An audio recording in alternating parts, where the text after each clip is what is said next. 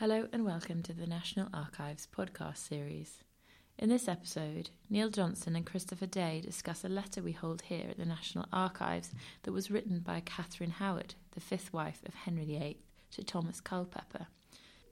Here, Chris and Neil discuss some of the interpretations.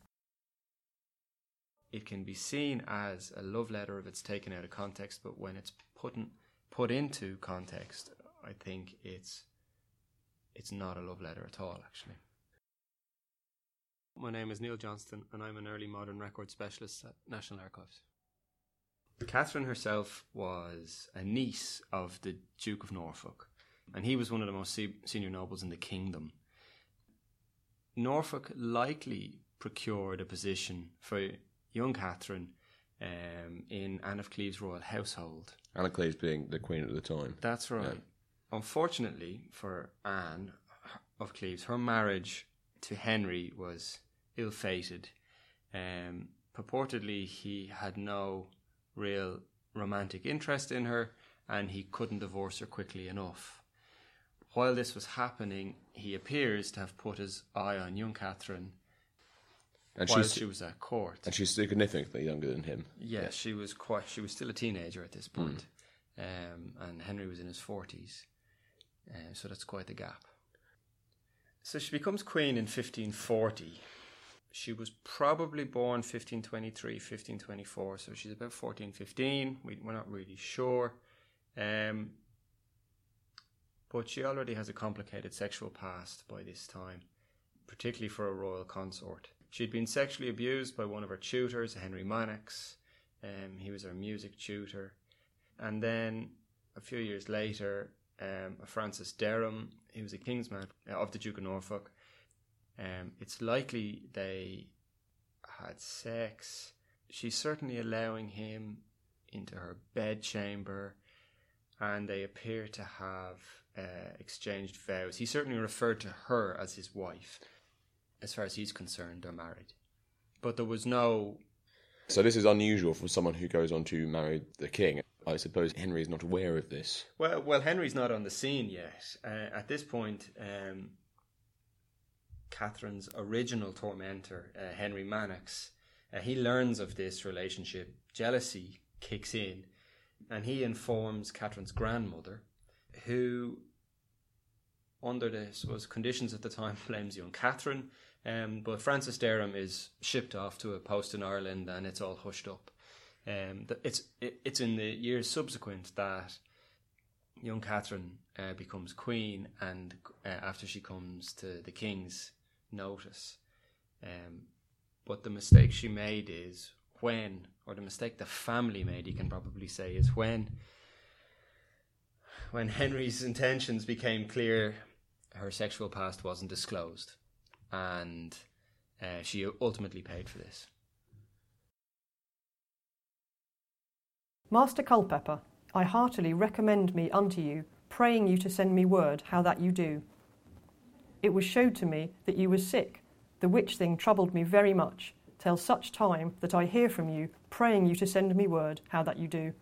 For I never longed so much for a thing as I do to see you and to speak with you, the which I trust shall be shortly now, the which doth comfort me very much when I think of it, and when I think again that you shall depart from me again, it makes my heart to die to think what fortune I have, that I cannot be always in your company. It's written while she's while she's queen. That's right. But this isn't a letter, although she was married to Henry at the time. This isn't a letter addressed to Henry. And can you tell us who it's addressed to and a little bit more about about them?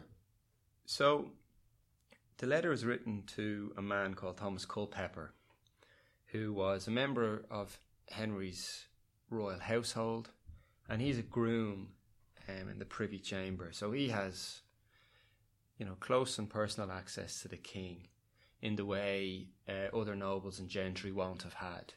And So he is a, he has a position of privilege. Yeah. The letter is written in 1540, likely in July or August. Uh, it's extrapolated about this time, and Henry's court is on royal progress. He was to go and meet uh, the King of Scotland. Uh, the meeting never happened, um, but while they were travelling back, I think, um, from the north, they were in Lincoln. Queen Catherine is arranging meetings in her private chambers with Thomas Culpeper. And this letter is written. She learns he's been ill. It can be seen as a love letter if it's taken out of context, but when it's put, in, put into context, I think it's it's not a love letter at all, actually. What do you think this letter is saying then in this case? If it's not a love letter, I think she's trying to appease him. Um, Culpeper is likely very ambitious. He's learnt of Catherine's sexual past, and he is trying to exploit this. And it's possible he's trying to blackmail her. Um, and she is responding in the way she could by using the position she has to her own advantage of trying to possibly keep him quiet. It's hard to know what she's doing. It's hard to know whether they have a sexual, a full sexual relationship or not. It's certainly recounted that they did, but she's certainly responding to pressure. Yet my trust is always in you, that you will be as you have promised me, and in that hope I trust upon still, praying you than that you will come when my Lady Rochford is here, for then I shall be best at leisure to be at your commandment.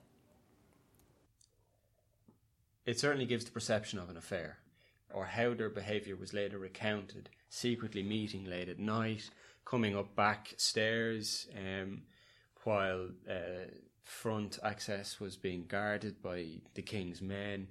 Um, all sorts of underhanded behaviour of trying to conceal a relationship. But this doesn't have been, appear to have been an affair in the normal sense.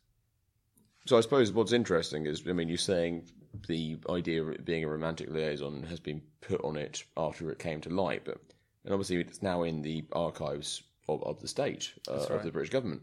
So how does a letter like this come to light? How does this letter come to light? End up with us eventually? What's what's the sort of next part of the story? It's ended up as part of the body of evidence that was collected against Catherine and Culpeper and Francis Derham and Henry Manox and the extended Howard family too. What happens is, while the court is still in progress in 1541, um, so a year or so into their marriage, um, Archbishop Cranmer, the Archbishop of Canterbury, is informed, um, likely in October 1541, of the affair, and this appears to certainly come as a surprise to him. And unfortunately for Cranmer, he was the one who had to inform the king. He did so by writing to the king, handing the king a letter, and effectively scarpering by all accounts because he didn't want to really hang around as Henry was informed of what was happening. Henry supposedly reacts with disbelief. Um, he's quite taken aback and he's very, very upset. He doted on young Catherine. Um, he appears to have been very content with her. Um, and all of a sudden, this has changed so quickly and secretly. He orders an investigation to ascertain whether this is true or not, and it quickly becomes obvious that it is true. Catherine is then detained at Hampton Court, and Cranmer is dispatched to Hampton Court to interview her. And the reality of Catherine's situation becomes evident to her, and she she becomes hysterical. Was understandably knowing what happened to Anne Boleyn, um, who was executed. Um, you can imagine she got very scared. Yes. Um, Cranmer is sent in to investigate. Um, you can either describe his discussion with her as an interview or an interrogation. He seems to have taken it very softly. His own account of the matter, and there's a superb letter here um, that he's written to the king describing uh, her state of mind. He describes her as being in a frenzy, being hysterical. He's to calm her down. She keeps lapsing into uncontrollable sobs. Uh, he can't get any sense out of her initially. And while at the start she denies the the allegations against her, she eventually admits them, and she pleads for mercy. And it's Cranmer who is tasked with reporting this to the king. Difficult job for anyone to have to do. So the letter is in uh, in the National Archives because, as I say, it was used as as part of a body of evidence. It was uh, drawn together. There's depositions that were taken from amongst the Howards, people who were intimate with Catherine's movements. Um, they reported uh, numerous things about her, uh, going all the way back to her affair with Henry Manox. Um, Catherine herself, she's she's effectively implicated, and things that she had said supposedly um, reported to her her ladies and her family as a when she was younger. Um, she's supposed to have said that um, she was pleading with Culpeper to to remember that Henry was the supreme head of the church, and if any of this was reported in confession, that it would inevitably make its way up the chain of command back to the king because he was the head of the church. The process then splits in two. Um, a special commission is established at the Guildhall in London to very quickly uh, try Culpeper and Derham, and that happens um, in November, and they both meet grisly deaths that year. They hung, drawn, and quartered, or Yeah, yeah, and but not at the tower at Tyburn. And a real example is made of them. Henry is enraged um, by what's happened, and, or more distressed perhaps than enraged. Accounts of um, of his behaviour subsequent to uh, learning this. The situation with Catherine was different. She was moved from Hampton Court to Syon, where she's again held for a while, while um, the king and his legal counsellors really figure out how they can proceed. She's stripped of uh, her queenship quite quickly. Has she committed treason? It's complicated, and they didn't know how to proceed. So she's not tried in in a court uh, under a special commission.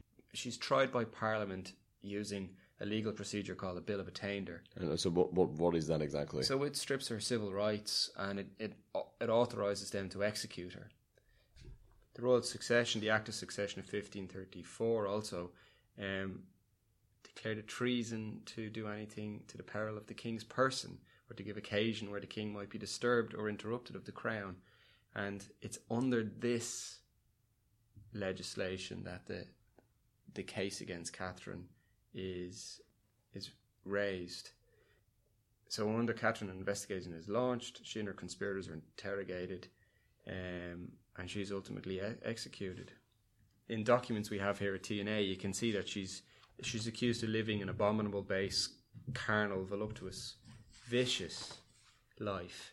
Um, and the bill is introduced in 1542, January 1542, um, and it's passed. Henry signs it in absentia, which was new. Um, so he's not there to sign the bill. He's not there. He doesn't want to hear accounts of this in Parliament. He doesn't attend the Lords, so he empowers a royal commission to pass it on his to So sign this is it on the, his effect, the royal the royal assent of the act, so Yes. the sort of final stage of it becoming law. He is suddenly absent for it Yeah, he doesn't attend. He empowers because he's to so do upset. Yeah, So I suppose it's interesting because we'd come to this sort of love letter, not at all. but that wasn't a love letter. But perhaps the real love letter is uh, the sort of sadness and heartbreak in the records of the Parliament. yeah.